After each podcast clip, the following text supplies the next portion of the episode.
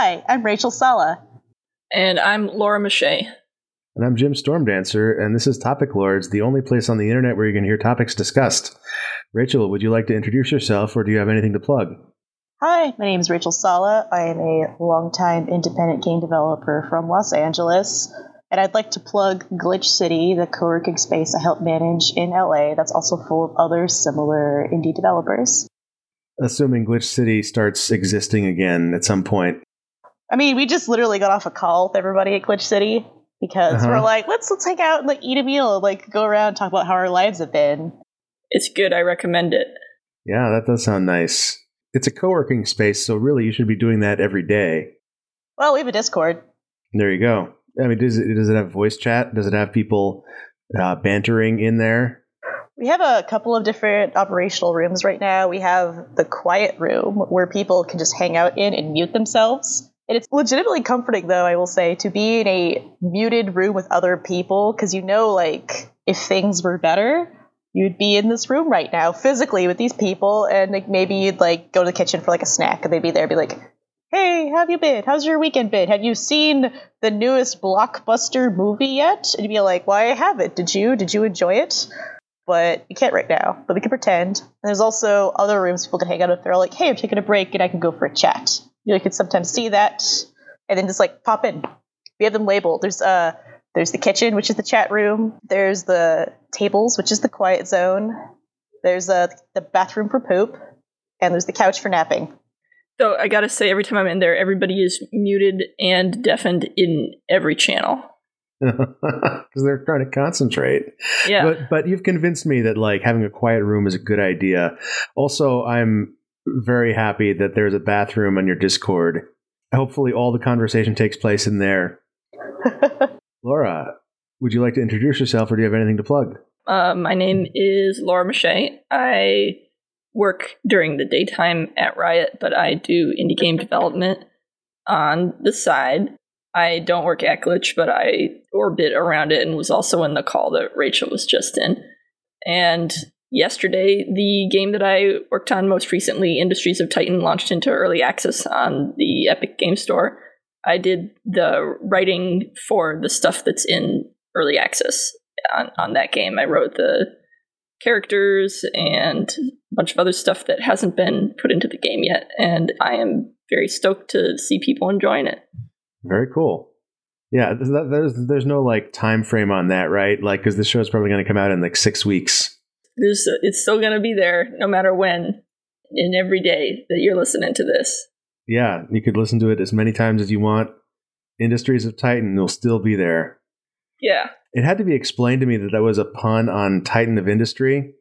But also, it takes place on Titan, the moon of Saturn. Yeah, which is which is good. That's a good pun, even though I don't like. I'm kind of pun blind. But now that I know that, I have to work really hard not to say Titans of Industry every time. Oh no! So that's my life. Yeah, I learned about that pun a long time ago, but I just sort of like did not ever think about it while working on the project. So I keep forgetting that that's part of the name. I keep forgetting it's a pun. People keep telling me, "Oh, I just figured out the title," and I go, "What?" And then I have to be reminded. that's good. That I want to be where you are. I want to forget and have to be reminded every time. You guys ready to start on some topics? I love topics. I'm about to say the exact same thing. I'm so glad we're in agreement. Uh, Laura, would you, um, wait? I, I was going to ask if you want to plug anything again. Um, Laura, your topic here is all clothes hangers should be made of wood rather than wire or plastic. It's true, they should be. Rachel knows all about this because we used to be roommates, but I don't have any plastic coat hangers. I only have wooden coat hangers because uh, I grew up on the East Coast where it gets cold. Uh, I, I grew up in New England, and you have like heavy clothes, right? Like you have heavy wool sweaters, heavy coats, and if you hang them on plastic coat hangers, the plastic coat hangers warp and break. So I became infuriated by this when I was in college and I began eliminating all my plastic coat hangers and giving them away and only getting wooden coat hangers. Not only are wooden coat hangers not made out of plastic, which is not great for the planet, but also they look nicer. They can hold uh, heavier clothing because they're more rigid. And I, I, they've, I, they've now become a, a, thing of admiration for me. I love to look at my wooden coat hangers and, and think about the level of luxury I've achieved. That's very luxurious my question is where do coat hangers come from? Because I don't think I've ever actually bought any, and yet somehow I have a bunch. They've ended up in my life. Yeah, if you've ever associated with a person who uses dry cleaning, they might acquire coat hangers, right? Oh, maybe that's it. When I was growing up, uh, my family had a lot of wire coat hangers from dry cleaners because my mom uh, had to wear clothes that she would get dry cleaned a lot. And uh, they just bought plastic coat hangers, I guess. I have had to go purchase a lot of coat hangers in this quest to replace all the coat hangers I emigrated from my parents' household with, right? You can just buy them like at Target or whatever. Right. And the other thing that comes to mind is that there are some articles of clothing, like if you're put, putting like a wide collared shirt on there or like anything that doesn't naturally kind of fit snugly over the hanger, it's going to slip off unless it's, it has that like grippy surface on top. Yeah. Or it has those little hooks that you hook. I don't know what you call the parts of the clothing that would fit on a hook, but you hook those things onto the hooks and then it won't fall off. Like, how is wood for the grip? Wood is superior to plastic for the grip. I wear a lot of uh, collared shirts, but I, I button them so that they'll sit on the hanger better. I used to have problems with things slipping off when I had plastic coat hangers, but I no longer have this problem. I also agree with this sentiment because what like the metal wire ones are usually like real thin, and they'll like warp and distort your, distort your shirts. Plastic's terrible for the environment, and wood is a nice renewable resource and it looks fancy. It does look so fancy. It, it makes me feel fancy. I have not replaced all of my hangers yet personally, but I'd say about half of them are wood, and I'm always just like, oh yes, it's me, the guy. I'm putting on my wool pea coat from the wool the, the wood coat hanger, and supposed to like, hi, it's me, the guy who picked a dirty shirt off the ground and I'm wearing it. Yeah. Also, a lot of the talking about pea coats reminded me a lot of the clothing you tend to acquire as you get older, like particularly if you're in a position to gather more resources in your life. You know, like I've tended to acquire heavier and heavier clothing as I get older, right? Like I would buy myself or I would I would acquire from family members like a heavy coat that keeps me warm, you know, or I would acquire uh, a, a, larger number of cl- clothes that I now like all stack on the same hanger, right? And back when I had plastic coat hangers, they, they could not withstand that. I feel like a NPC in a in a simulation game acquiring additional resources and needing storage bins to put them in, except the bin is a heavier duty coat hanger. Yeah. The thing that I did in my 20s, which I feel like is pretty reasonable if you don't ever have to, if you don't really give a shit what you're wearing, is I would just have like few enough pairs of pants that I could just put them on a chair.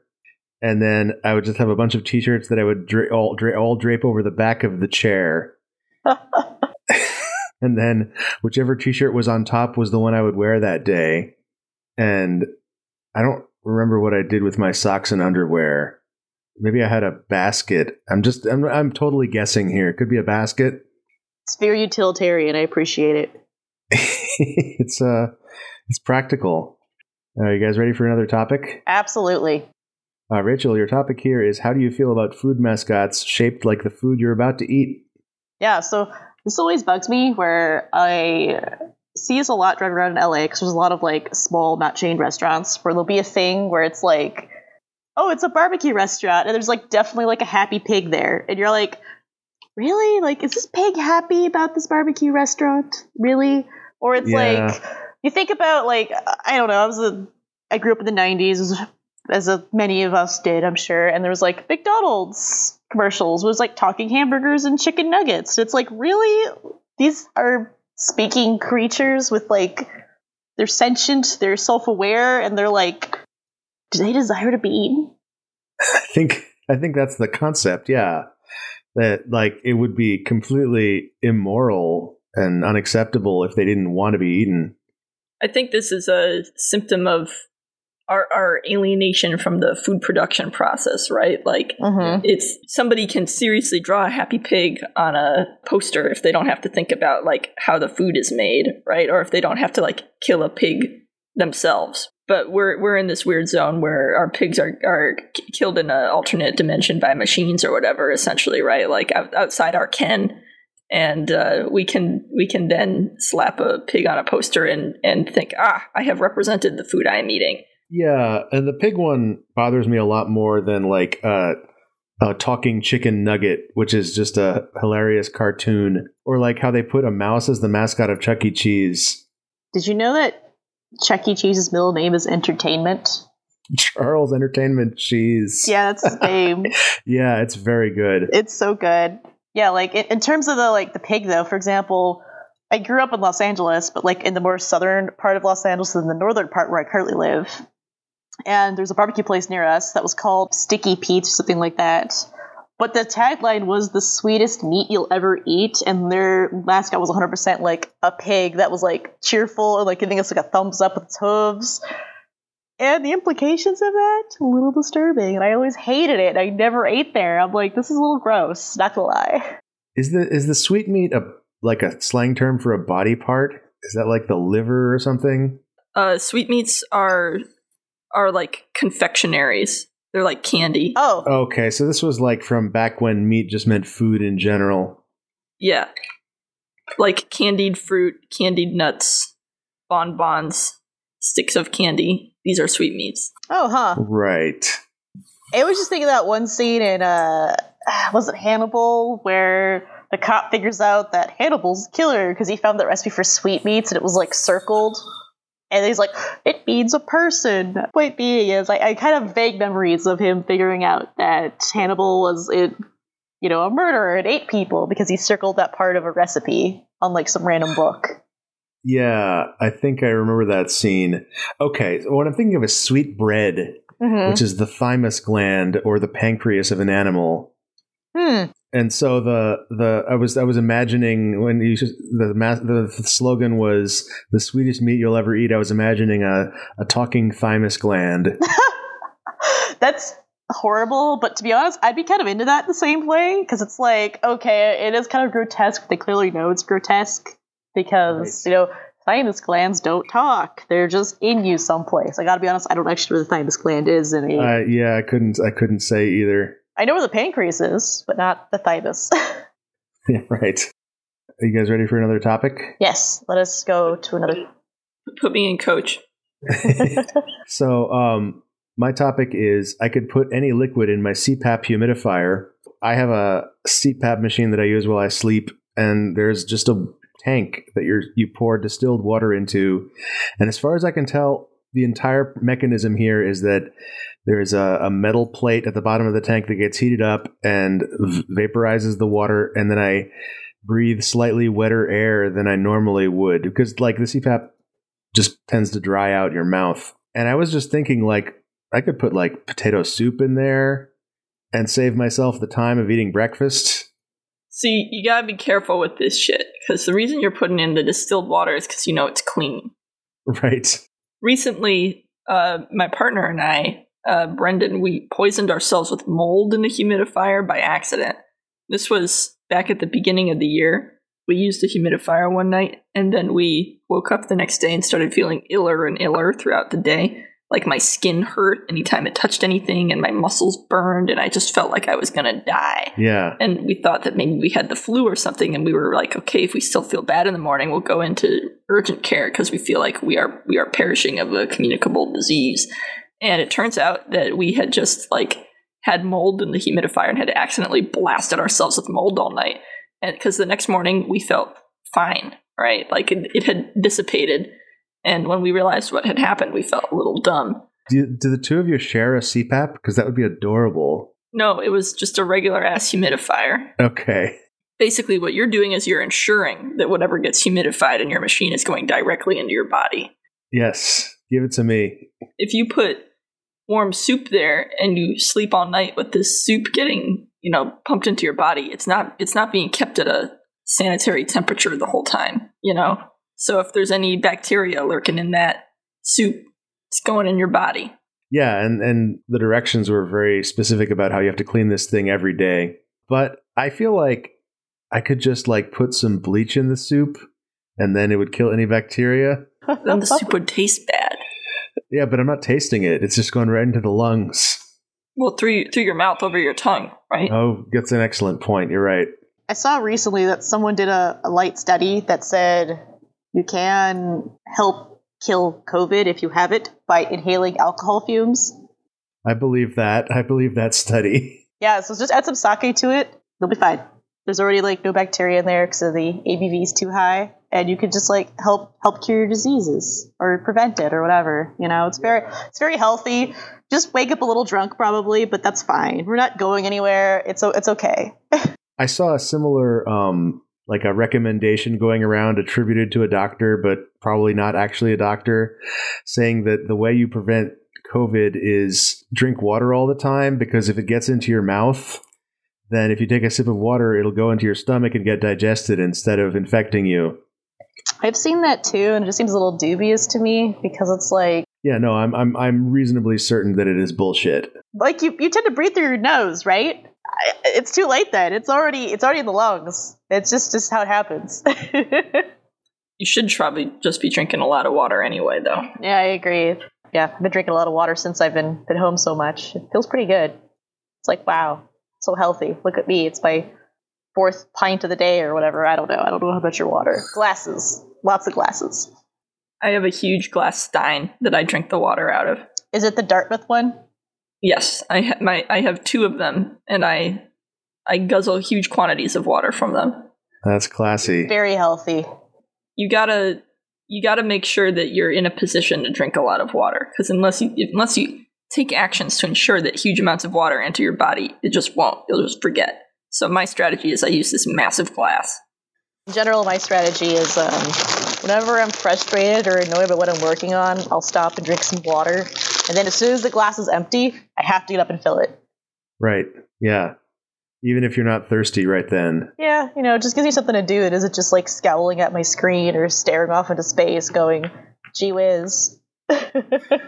Yeah, yeah. I mean, and that's uh, that's a good way to get a, a built-in like rest break for your if you're worried about RSI. I mean, I already have like a semi permanent wrist injury that is unrelated to computers, so.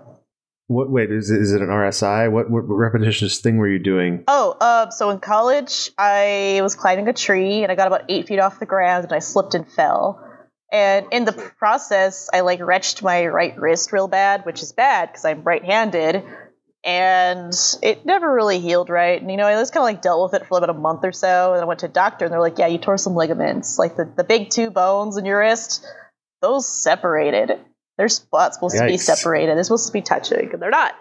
So, yeah, I mean, it more or less healed. It's more or less okay, but there's certain actions that really hurt. Like, for example, I can't really do a push up. It's not because I'm super weak, it's because bending my wrist all the way back and then putting pressure on it hurts. Right, you could do a knuckle push-up. It still kind of hurts because it's like the back of the hand that hurts, not the palm. Oh, yeah. Just that whole action, just no good. But also, yeah, like too much computer use, clicky video games, not so great. Yeah. Wrist injuries, bad. Take care of your hands. You guys ready for another topic? yeah. This is a write-in. Mallow asks, sliding doors. Are people in favor, opposed, terrified of them? I feel like in the US we've converged on a kind of door that just isn't that great. Uh, we've converged on a type of sliding door that isn't that great, or that sliding doors are a type of door which isn't that great. I think they mean the, the, the kind of sliding door we've converged on isn't that great. Like I think they mean the big glass ones. Are there different kinds of sliding doors? Well, there's the kind of sliding door that like takes the place of a like a bedroom door where th- there's just a big gap in the wall and the the door slides over into the gap. I have never really grown up with sliding glass doors, though I have seen many hilarious videos on YouTube of children and pets running into glass doors that are closed. I feel kind of bad because someone probably got like a little hurt, but I feel like every sliding door I've been around growing up had some sort of like colorful sticker on it and found out that that sticker was there because someone had previously run into the door and like either broken their nose or crashed through or both. When I was a kid, I had one of those lateral thinking puzzles books, and one of the puzzles was a butterfly sits on a pane of glass. When the butterfly moves, a man dies. What happened? And the answer to this puzzle was that the butterfly was a decal on a glass window warning people not to run into the glass window, and that when the decal fell off, somebody ran through a glass window on like the top floor of a skyscraper and they fell off and died. And I was supposed to know that just from like lateral thinking and context. this is the worst Encyclopedia Brown ever. Oh, absolutely. But it also made me terrified of running through glass panes, right? Like I'm, I'm reading this like puzzle solution in the back of the book, and I'm like, it never occurred to me that I could run through a window in a skyscraper. Yeah. uh, and, and I was already afraid of heights, so that made it worse. oh no. I myself did run into a pane of glass at a at a movie theater in Berkeley once, and I hurt my nose really bad. And I was going to see Jodorowsky's Dune, so I had to sit in the theater watching Jodorowsky's Dune with a cold can of Coke pressed against my face. Oof. Um, That sounds like the ideal way to watch it. yeah, it was memorable, that's for sure. Yeah, that movie also rules. So It's one of my favorite movies, so it didn't hurt my experience. I believe you showed it to me actually, and I was just like, hell yeah. I feel like sliding doors so they almost always have like rollers at the bottom, some sort of mechanism so that you're not just sliding the door against the ground. And like the house we live in is kind of worn down and the sliding glass door that goes into the backyard like the wheels all broke. And so like you're really just grinding this huge piece of heavy glass well there's metal at the bottom but like it's got the weight of the glass pressing it into the ground. You're kind of to open and close it you're kind of grinding that against the the door frame. And it's harder to repair than just if like well first of all i don't think i've ever seen a hinge break like a regular door hinge. But if one did like i could see it and it's like at arm height and i can unscrew it and fix it but i don't know how i would like i, I guess you just you remove the door and then you figure out like what aisle in home depot you can get the replacement rollers in i guess what i'm getting at is that i think one downside of these kinds of doors is that they break more and are harder to repair. I've definitely seen hinge doors break, and it's usually like a production. Usually, what it is is that the, uh, you know, how they have like nails sunk into the the wood frame, they will rip out, and it's just kind of like the frame's busted. So it's more of an orde- it's an ordeal to replace them. It could be like a little bit of structural damage. I think, regardless, if you have a non-functional door, it's a tremendous pain to replace one way or another. So I guess one advantage of the big sliding glass doors is that if you can't open them, they're still windows. That's true. I like big windows, and they provide that. it's nice having lots of natural light. Yeah, I've never lived in a place with a lot of natural light, so I, I always fantasize about having a, a big window.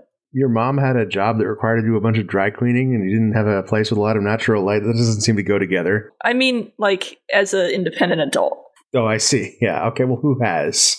Yeah, when I was a child, whether or not I had natural light was d- due to no action of my own. But so far in, in life, I haven't yet. right.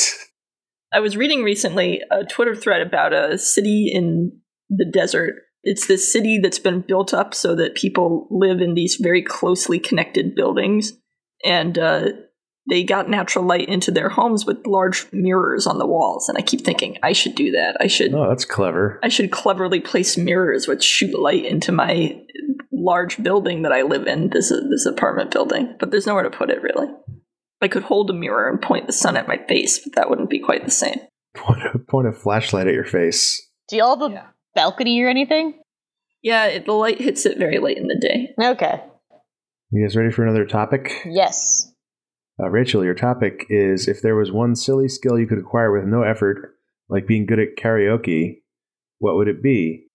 Sometimes I'm just idly sitting around and being like, gee whiz, I wish I could do X, but it's like, I don't want to spend the time to do X to learn how to do it. It would not improve my life anyway. Like, if I suddenly got good at karaoke, my life would not change, other than if I did karaoke instead of singing annoying songs, which annoy people. Let me tell you, I can really sing some Linkin Park real well without prompting. I could just sing it basically whatever. But do you, do you sing both parts? Yes.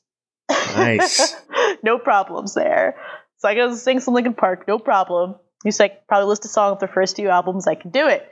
It's not good, and it's I'm screechy and tone deaf and have no real melody of which to speak. But if I could suddenly be like, oh, I'm just gonna like casually sing some like, I don't know, Donna Summers or something, just like whip it out and be great. And people are like, wow, I don't know you could sing. I'm like, I can't actually, I can only do karaoke. That'd be neat. I'd be okay with that. yeah.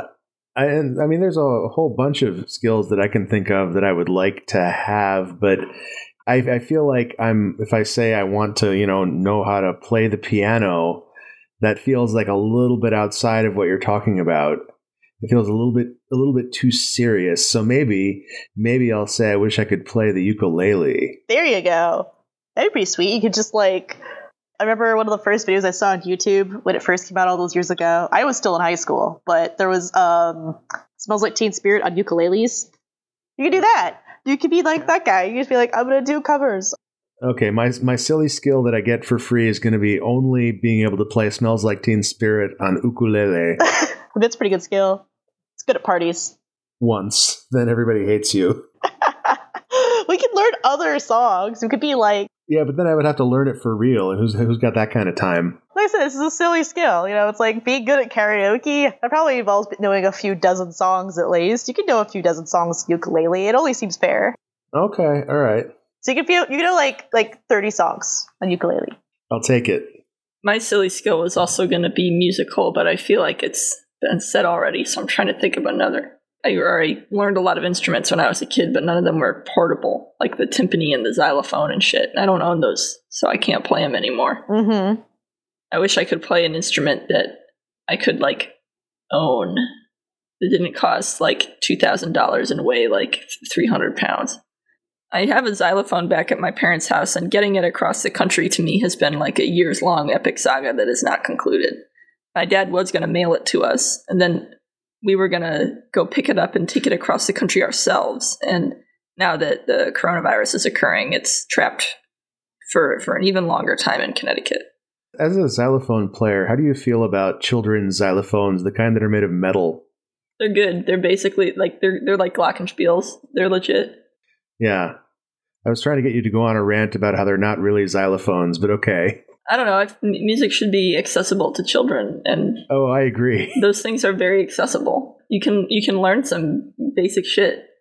In college, I had took a I had to take a class that was like the physics of music, and we had to do like all these math equations to figure out what certain tones were, or whatever. And our final was we had to make musical instrument out of garbage.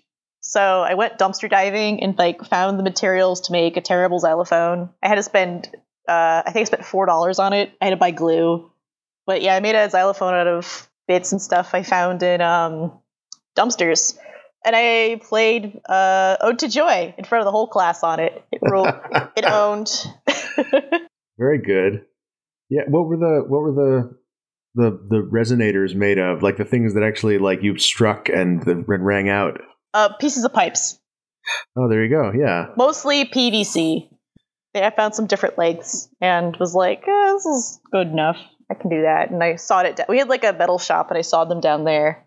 When I was a kid, I really wanted to see Blue Man Group, and then we finally did get to see Blue Man Group, but it was so loud that it made my sister anxious, and we had to leave. That's a bummer. That's uh, you should have gotten a pair of earplugs for your sister. They don't really market themselves to like concert attendees, you know, like the whole it's it's like a gimmick show, right? Because it's playing music made out of garbage. We were not going to this show with a deep knowledge of what to expect from a rock show, right? And that it, it was the Blue Man Group's like rock show uh, where they tried to play rock music. We my my family was more like my parents took us to see like the Nutcracker or even like classical music, so that they were not prepared for the volume. I think. Right. Yeah, I, I feel like we can solve this portable xylophone problem. Like, what about like a hand pan? What is a handpan? Probably a, another name for it. Let me see if I can. Uh, it's apparently that's a family of instruments, uh, but it's the the kind with like um, it's like a do- a metal dome that has flat surfaces hammered into it. Oh yeah, Yeah, people play it on the side of the road yeah, as buskers. yes, I, I don't know this instrument. I need to look it up. They're beautiful. they are. It's like a inverted steel drum. It is like that. Yeah. And I wish I could play the handpan. Oh, yes, I see it. Yes, I've seen people like at Venice Beach play it. Wow, learn something new every day. We are truly exploring topics. So I just Googled portable xylophone, and there's a image search result of a guy holding a xylophone that's as big as he is. Technically portable. The biggest uh, mallets instrument I ever played was a gigantic marimba that had been built inside the room that it was in, and it could not be removed. Nice. It's just built into the room. It's like a like a supercomputer. Exactly, a, su- a supercomputer of, of sound. I took xylophone lessons at the University of Hartford when I was a kid. My teacher was a, I guess, like a grad student. He was pretty young, but I didn't know it at the time. And he used to take me around and show me all these weird xylophones that were in that part of the building. oh man, I want to go on a weird xylophone tour. That sounds pretty dope. Yeah, a little envious. I didn't learn that much from him. I learned how to play with four mallets, two in each hand, but I didn't learn any. I wasn't a big practicer. I was not that great at it. I think I could impress people with what I can play if you don't know about the xylophone, but if you're like a percussionist, I was not impressive. I've, I've been there, not not with musical instruments in general, but just like I feel like all of my skill sets are like good enough to impress people who don't, don't know anything about it. Yeah. When I was a kid, I once went uh, to play like at a school, and it was for like kids much younger than me. And um, I started playing this exercise I used to do where I would play up on one scale and then down on the next scale, like a half step up. So I'd play like up on C and then like down on on like C sharp, right, and then up on D, and I would go like that all the way up the scale. Uh, so I would play at least one scale of, of like every scale on the xylophone, right?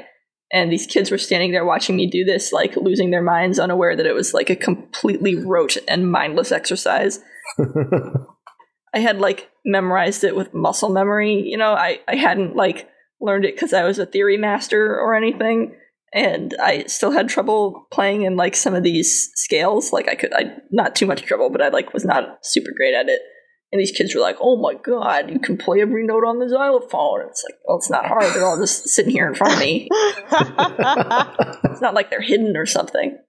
If I could instantly be good at the accordion, I think that's the instrument I would pick. that would be oh, dope as hell. oh yeah, that's a good one. It's got to be something you can play with your hands rather than like blowing into a pipe so that you can like have a jolly conversation in a tavern, you know, while you play. Or perhaps sing. Yeah, so it's got to be a hand based instrument, but I can't say ukulele, which is what I was going to say because it's too popular, right? Right, yeah. what about like the concertina? and, and any of that shit. Is that like the hexagonal accordion? I think so. I always think of it as like the pirate accordion. When you think of like people on a pirate ship, that's what one of them is playing. can sing sea shanties. You're both correct. It is hexagonal and it is the pirate ship accordion. I'm glad with their combined knowledge we can correctly identify an instrument. Yeah. That's our superpower. The only reason I know what it is is some friends of mine in college had a band, and one of them played the concertina. Oh, that's sick. Yeah, it was a pretty sick band. I'd say like their overall theme was um, circus jazz, which was pretty dope. Band's called Platypus Egg. Shout out to them. Hope everyone's doing well. Yeah, I've heard a bit of platypus egg. They're good. Yeah, I met you, Jim, through my college roommate, and we all like knew each other and hung out and stuff. And that's how Frog Fractions happened. It's true. All those years ago. I've been thinking recently about how it's finally been like over 10 years since I started being like consciously interested in indie games. 10 years. Jesus.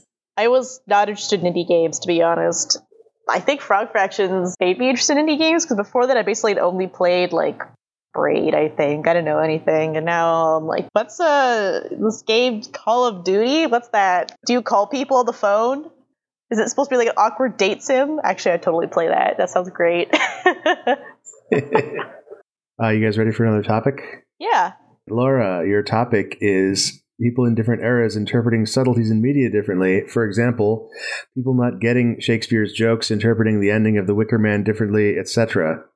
I watched The Wicker Man recently, like the original one. Okay, yeah. Yeah. We've been watching a lot of a lot of movies here in Quarantine Zone. Spoiler warning for The Wicker Man. We're probably going to talk about the ending.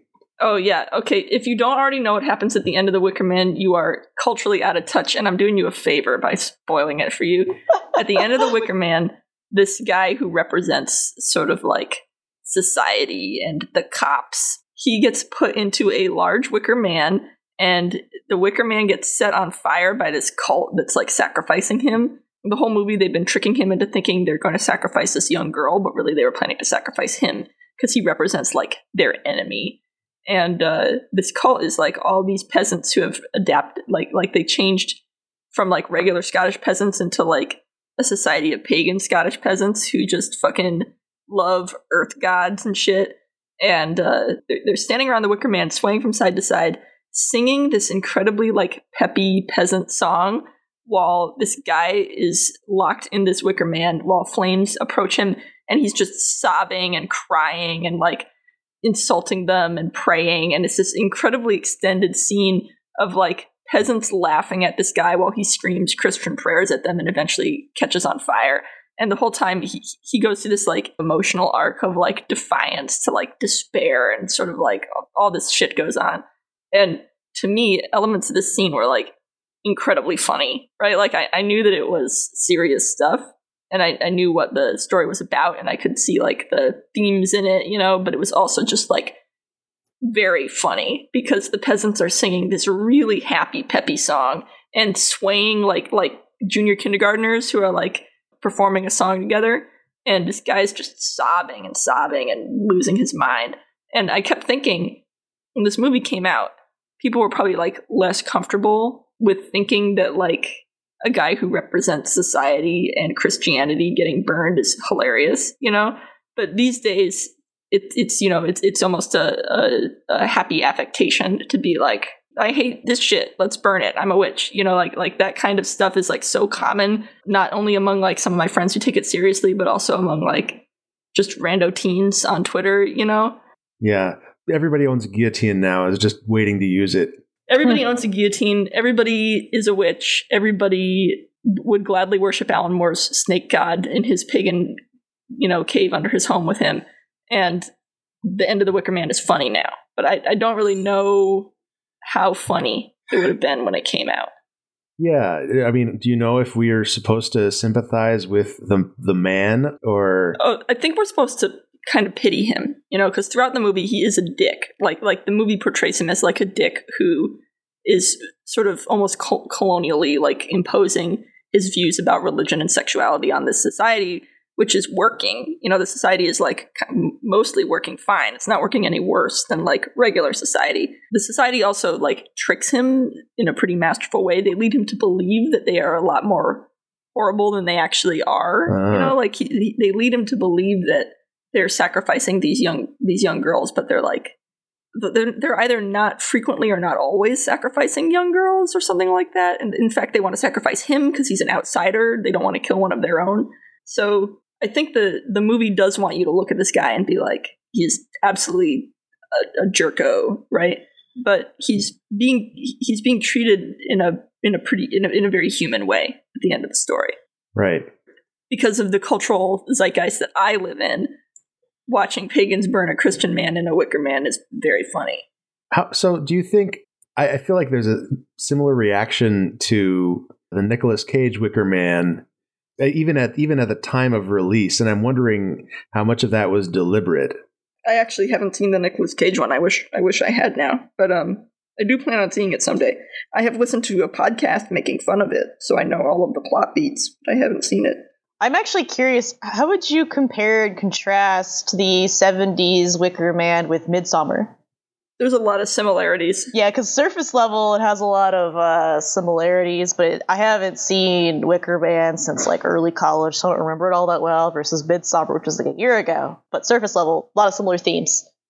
Midsommar, I think, has a lot more subtle shit going on though, because at the end of at the end of Midsommar, it becomes clear that like the cult is in fact universally very bad. And the only reason that she grows to to feel at home in the cult is because they they're the only ones who offer her any human sympathy at all which is a very cynical and nihilistic kind of ending. I think the wicker man is suggesting that this society you know c- kind of works some of the time. And uh, it spends an awful lot of time focusing on the the cult having having a good time and having you know fellowship and having autonomy and control over themselves and and not tempering that with like all the dead bodies in the background the way Midsommar did. Yes. I definitely like both those movies. I was just bringing up Midsommar because it's like as I, I was like literally sitting in the theater watching that, and I was just like, boy, this feels a lot like the 1970s Wicker Man, but I don't remember that movie all that well. So I'm assuming overall the mild themes are different, but at the same time very similar. I definitely recommend watching the 1970s Wicker Man again. 1973 Wicker Man.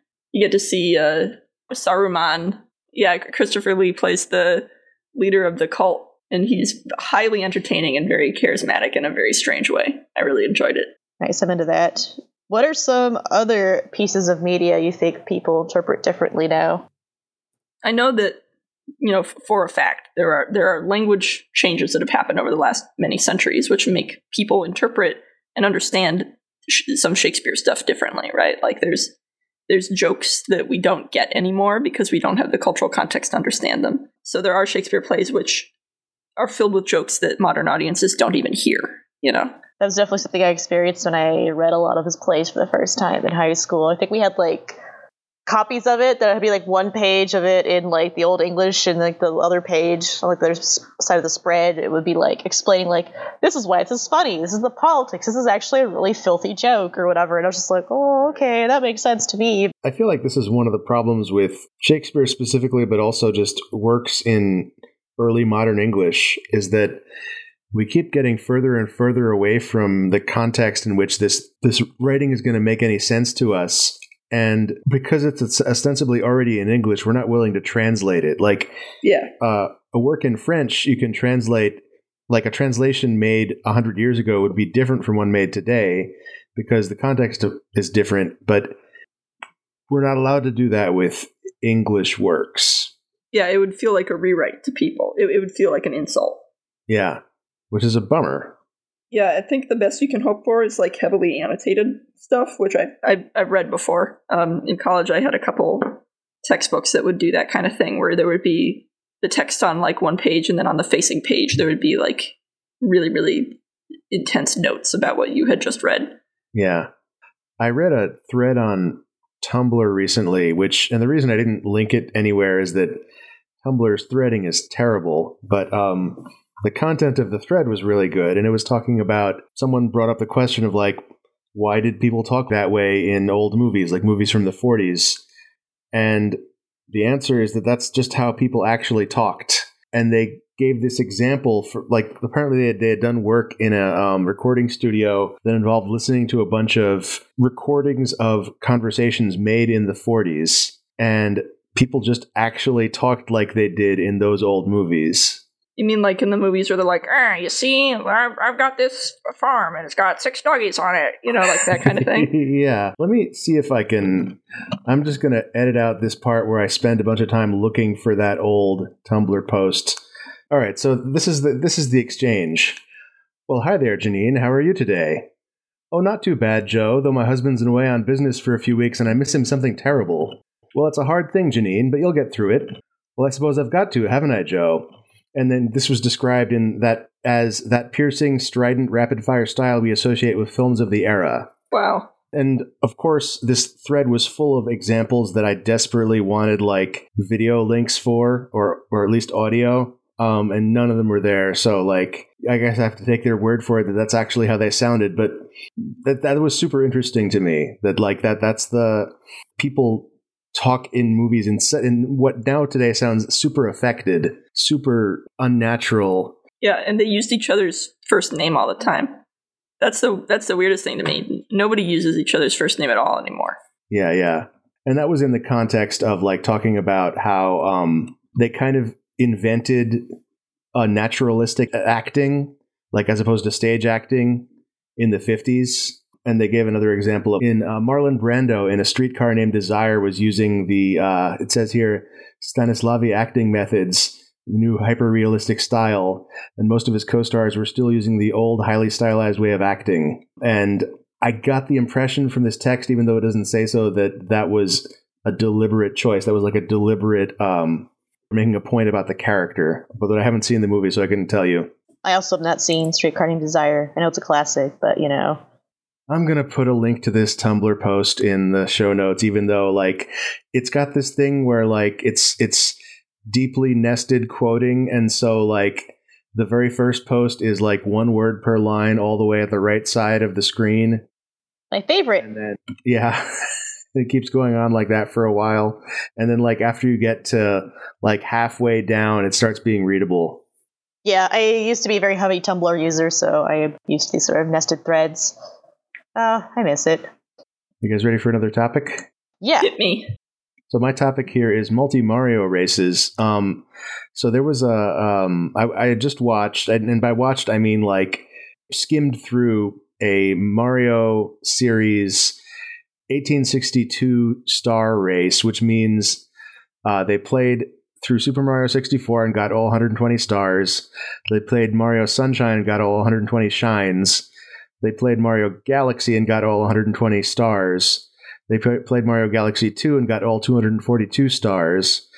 They played Super Mario 3D Land and they got all 380 stars. And then they played Super Mario Odyssey and they got all 880 unique moons.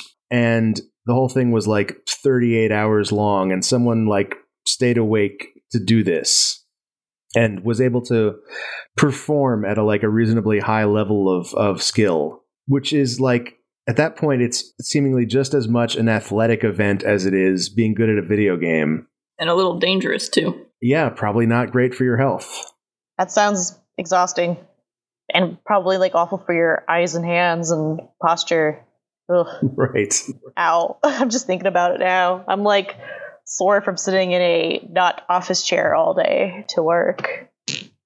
have you considered getting an office chair Yeah, just in the middle of moving, so everything's a mess right now. right yeah i forgot about that part Mm-hmm. It's fine. It'll be f- over soon. Yeah, no, this is some bonkers marathon stuff. I have like some respect for this. At the same time, I'm always kind of like, to what end? Is it really worth like hurting yourself? Like sometimes it was like, you know, we're gonna stream this game till it's over. Marathons, people like switch off and stuff. Like it seems fun, but I'm also like, man, I don't know. We're like in our 30s now, and that stuff hits you a lot far- harder. i bet no one over 25 is running races like this I have some friends who still do like 24 hour marathon things. Like, I don't know if you're familiar with um, Square Bowl, where I have Yeah. some friends who, Laura knows them too, but regularly on Super Bowl weekend, they'll marathon a Square game, the Square Enix game. I think they skipped this year due to various reasons, but previously it's like they will like just like plow through an entire Square game. And people will, you know, like will stream it. People check in. They raise money for charity at the same time. Probably Child's Play, but I cannot really recall to be honest. But I'm always just like, geez, I'm already like not good at sleeping. It's one of my uh-huh. failings as an adult human, just not very good at sleeping and like wrecking myself that way. I'm just like, oh no, I am far too fragile of a baby to do that. yeah, that's intense. If if we're talking about like multiple people here, it's a little bit different because like one person can doze off while the other one plays. yeah you can set it up to mitigate the shittiness but it's still like i'm gonna commit to a marathon event i don't think it would be video gaming Tell us about your marathon event that you would do. I mean, I, I used to do a lot of game jams. I would still do a game jam. Oh, sure. Yeah. Yeah, we used to do game jams together. Yeah. hmm They were great. I uh, I enjoyed that stuff a lot. I like doing game jams where you actually sleep. Yeah.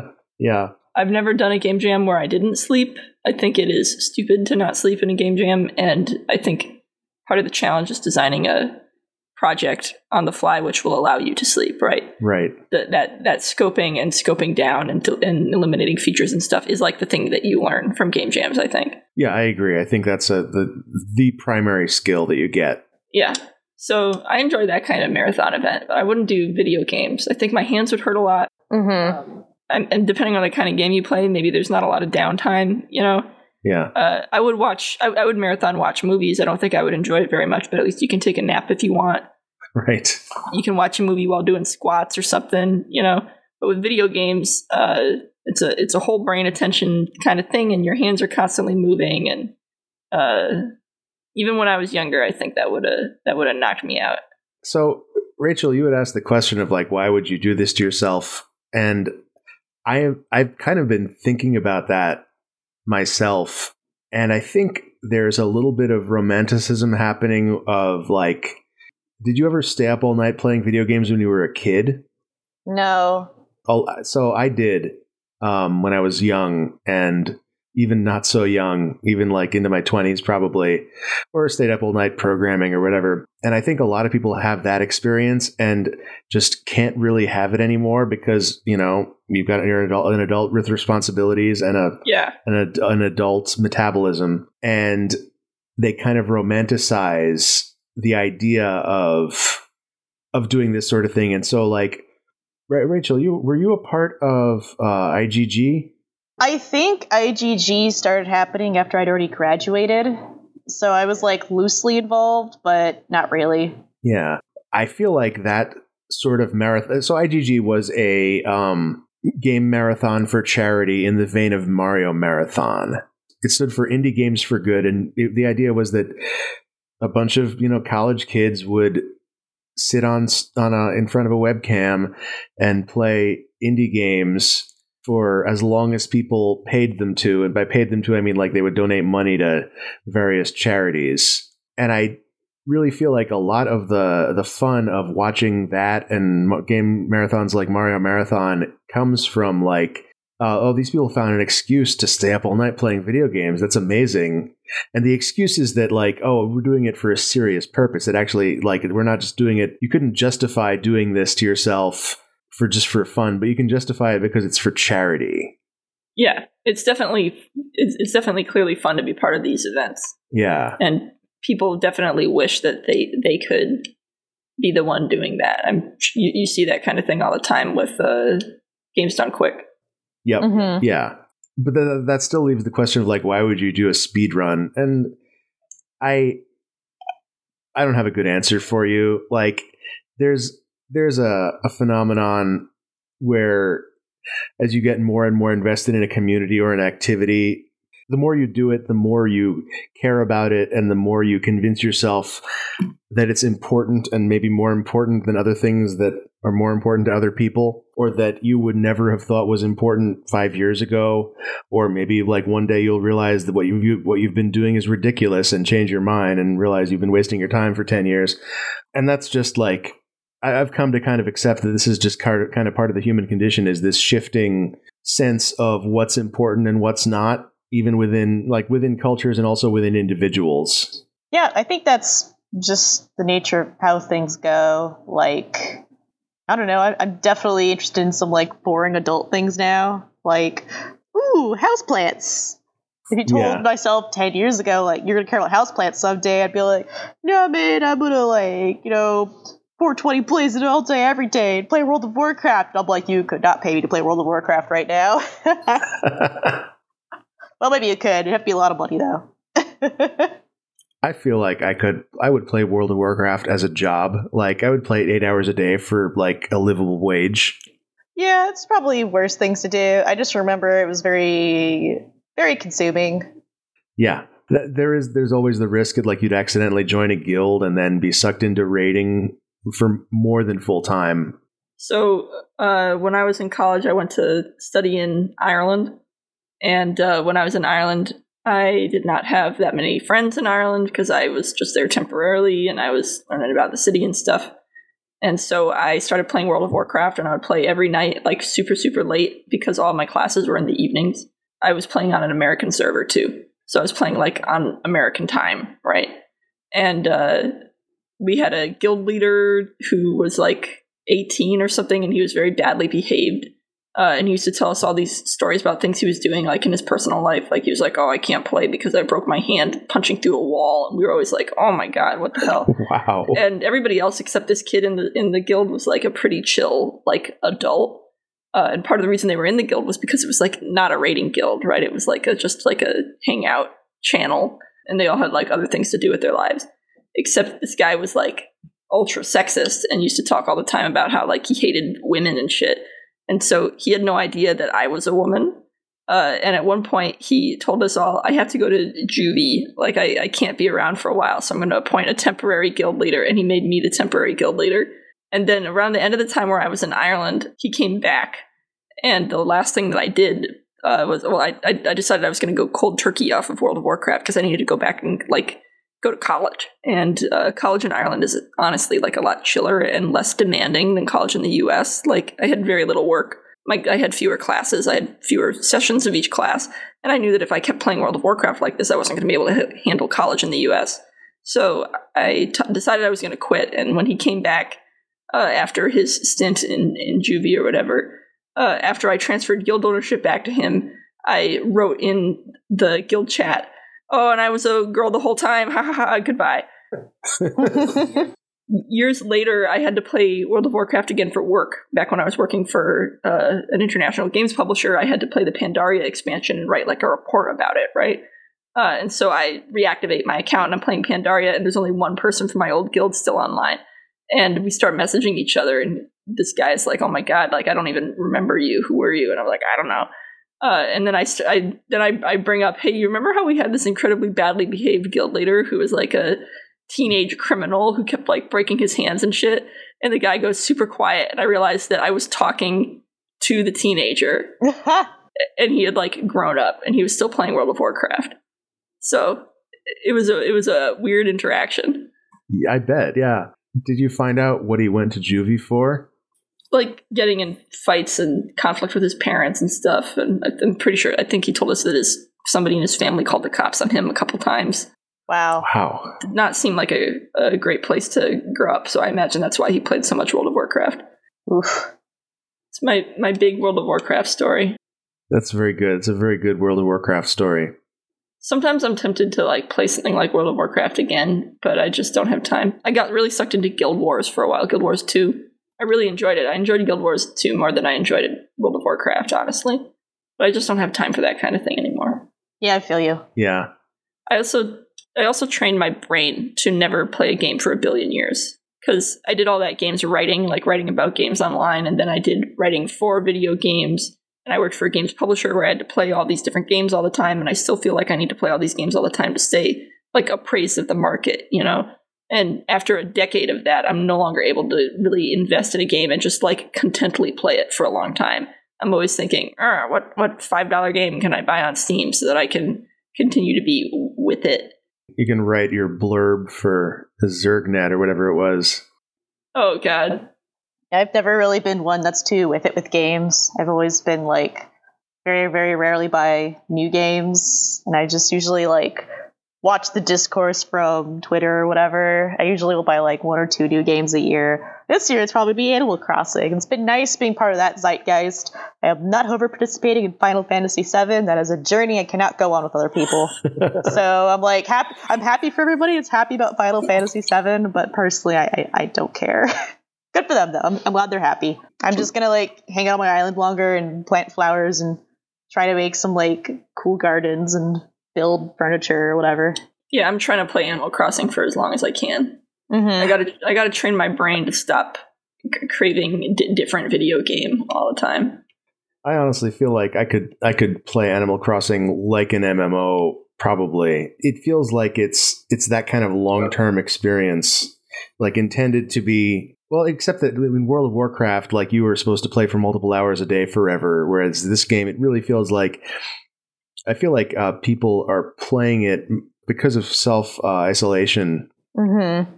Well, it's a great way to socialize with other people, honestly. Yeah, yeah, yeah. Uh, I feel like people are, are pushing it beyond the the limits it was intended for. Like I, this Animal Crossing series was always kind of meant to be played like for 15 minutes a day. Like you get your you check in on your village, you talk to everybody, you get your fossils or whatever, and then you get on with your day. But this one, at least it seems to support and people like are certainly playing for longer than 15 minutes like it's, it seems to support playing for a bunch of time every day You you definitely could play it for like 30 minutes a day or less if you wanted to. I think it's a wise design design decision to make it so that you can play Animal Crossing for as long as you want, you know? yeah Because if I have like only an hour to play a game every day and the only game I want to play will only be rewarding for 15 minutes of that hour, I'm not going to play it at all. Hmm I, I don't think it's it's actually good for people with short gaming schedules for it to be that short. That's interesting. Yeah. I honestly don't know what game I would say is good for a schedule that short, but I feel like Like the New York Times crossword. Well, like probably Hearthstone or Magic the Gathering Online or Le- Legends of Runeterra or something like card games that have those really short uh, sessions. Yeah, those all make sense. Yeah, I feel like Animal Crossing probably you need probably around an hour. I'd say 45 minutes to an hour to be productive every single day if that's like part of your goals, making your island pretty. You know, you gotta collect your fruits and sell them and check out your stores, see if they have cute stuff and plant some flowers and water them and catch a few fish and find your fossils. But luckily, you don't actually have to do all of that if you don't have time for it. Yeah, you don't have to. It's just like it's something you can do if you want to. I've been trying to plant flowers and make pretty flowers and not really succeeding, but that's okay. Yeah, I keep forgetting to water my flowers because I'm trying to make money on other stuff. I'm not trying to actually pay off my loan at all in my house because there's no furniture and I have no desire to have an empty room in my house. Like I don't I don't see the point. I'm just happy with it not being bought off. I'm just like, whatever, it's fine. Maybe if somebody if I can build some furniture, can actually like put things in rooms in my house, then I'll care. But for now, I'm just like I'm just buying clothes and planting flowers and just exploring and stuff until like you get like one recipe in a bottle every single day, like washes up on the shore of your island. And for the last six days, it's been recipes I've already had. So I'm just kind of like, if you're not giving me new content, I'm not really incentivized to keep playing. You don't get just one a day. Sometimes you can get multiple. Um, and you can get more from Nook Miles, and you can also get recipes by talking to your villagers while they're crafting inside their home.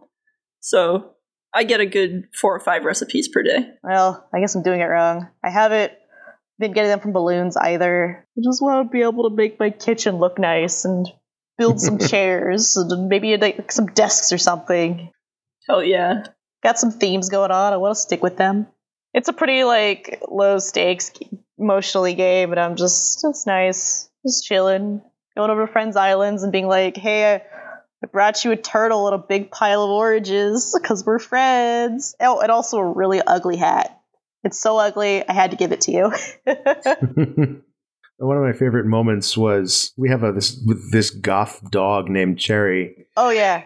And she normally goes around wearing the spiderweb t-shirt. Um, and I just gave her all the bunny day outfits and she wore every one of them. That's so awesome. beautiful. I have a ram on my island who loves working out, but he's also like rainbow colored. Oh, I've seen that ram. Yes. He's very good. So he's not goth at all, but he's always like, he calls me dude, and he's just like, hope working on your squats, man. And I'm like, oh, he's so positive. This guy's great. yeah, that's all the time we have today at uh, Topic Lords. Uh, Laura, if this is something that you want, where can people find you on the internet? Yeah, you can find me at lauramichet.com, L A U R A M I C H E T.com, and also on Twitter at L M I C H E T L Michet, uh, or you can see my bad tweets. Um, and you should play Industries of Titan. Yeah. Uh, Rachel, if this is something that you want, where can people find you on the internet? You can also find me at Twitter on Twitter at Rachel underscore Sala. It's like salad minus the D. And otherwise, I would say check out Glitch City. Thanks so much for being on. Thanks for Thank you for us. inviting us to talk about topics. I love talking about topics. There's nowhere else on the internet that I can talk about topics. No, it's this is the only place. It's and, and it only happens once a week. Like you can only cram so many people into each episode, and it's only an hour a week. You're providing a good service. Thank you, Jim. You're, you're very welcome, and I, I accept your thanks, and I, and I assume the thanks of the world that I am receiving via you. You know what they say: assuming makes a thankful person of you in the world. Hi, this is Jim. This is the audio I append to every episode of Topic Lords. Congratulations to our newly anointed lords. If you'd like more people to hear the show, you can tell your friends about it, or rate and review us on whatever podcast service you use. You can add content to the topic bucket by emailing topicbucket at topiclords.com. You can contribute to our Patreon at patreon.com slash topiclords. Patrons get episodes a week early, and you get access to the Topic Lords Discord where you can discuss topics with all the lords that hang out in there. See you next episode.